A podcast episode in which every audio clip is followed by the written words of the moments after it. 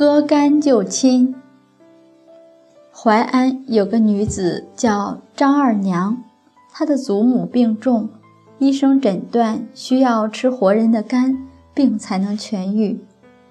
她找不到活人的肝，只好用刀直接剖了自己的肚腹。因为她也不懂医，在肚腹上横着剖了一刀，位置不太对，又竖着割了一刀，才把自己的一部分取出来。然后他忍着剧痛，把取出的肝煮了给祖母吃，当即祖祖母的病就好了。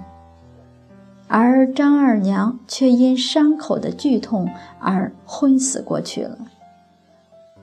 后来伤口长好，疤痂脱落，她的肚腹上留下了有如十字的痕迹。我们姑且不论是什么病，怎么能吃活人的肝呢？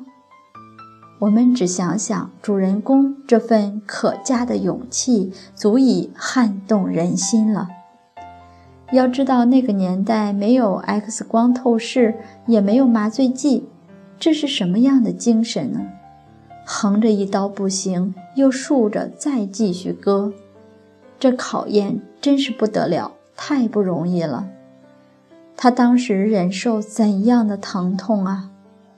等着祖母吃了干汤才昏厥过去。这个女子不懂医，只懂笑。这个女子肚腹上的这个红十字，就是对她孝心的表彰，是一面旌旗旗帜。古人的行为太令人感佩了。